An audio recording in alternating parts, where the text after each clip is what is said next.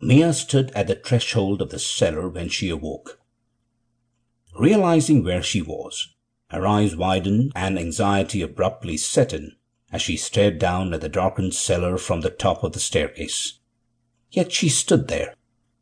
Not only was Mia afraid of the effects of her sleepwalking disorder, but she also had a phobia of basements, even more so when they were unlit. It was not the dark, but what was in the dark that terrified her the most. Mia was motionless, as if something or someone compelled her to be so. She felt the desperate need for running away to safety, but she needed to know what was down in the darkened chasm. The longer she stood there, her phobia accelerated to paranoia, but her will to move was paralyzed and her bravery rendered helpless. The muscles of her mouth felt fatigued, yet she managed to open them to scream, but only a mere whimper expelled. A cold rush came over her like icy hands. Help me! She tried crying out, but it came as a whimper as she trembled with breath vapors releasing from her lips. Her eyes dilated as she saw what looked to be a figure passing at the other end of the staircase. Mia took a frightened breath and called, Logan, Landon, is that you? Her words were quiet as a whisper. There was no reply.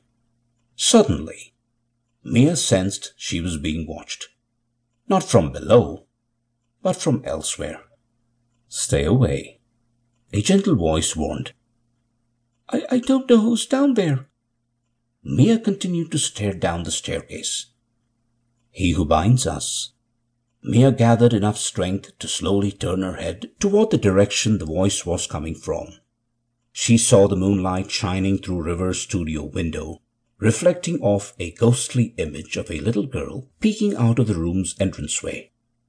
Amazed at what she was witnessing, Mia took a jittered breath as she saw the apparition of Samantha Thatcher. With eyes set at the entrance to the cellar, the little girl grasped the door frame with a delicate hand. He won't let us free. The ghostly child's face contorted with fear. Puzzled, Mia queried, us? Her eyes shifted back to the shadows of the cellar and gasped. The dreadful presence was near, but was not seen. He's coming, the fragile spirit warned. Who? Mia's voice trembled, cadenced to the skipping breath vapors. The man in the hat. Samantha Thatcher's voice carried as a whisper.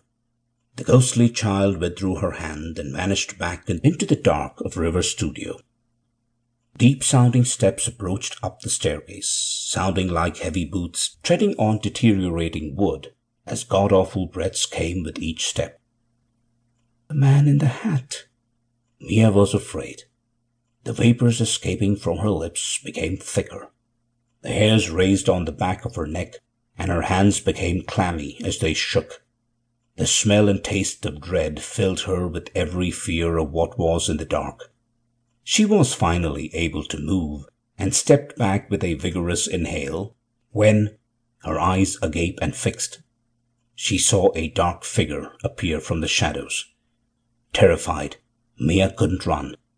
She continued to slowly step back until she was pressed against the wall. Her breaths were shallow and felt as if the spirit from below had its clutches at her lungs as the deep sounding footsteps grew louder. Mia couldn't help but keep her widened eyes on the tall black figure approaching her. As it came to the top of the staircase, the figure's arms outstretched and the top of its head shaped into what looked to be a hat with a foaming brim.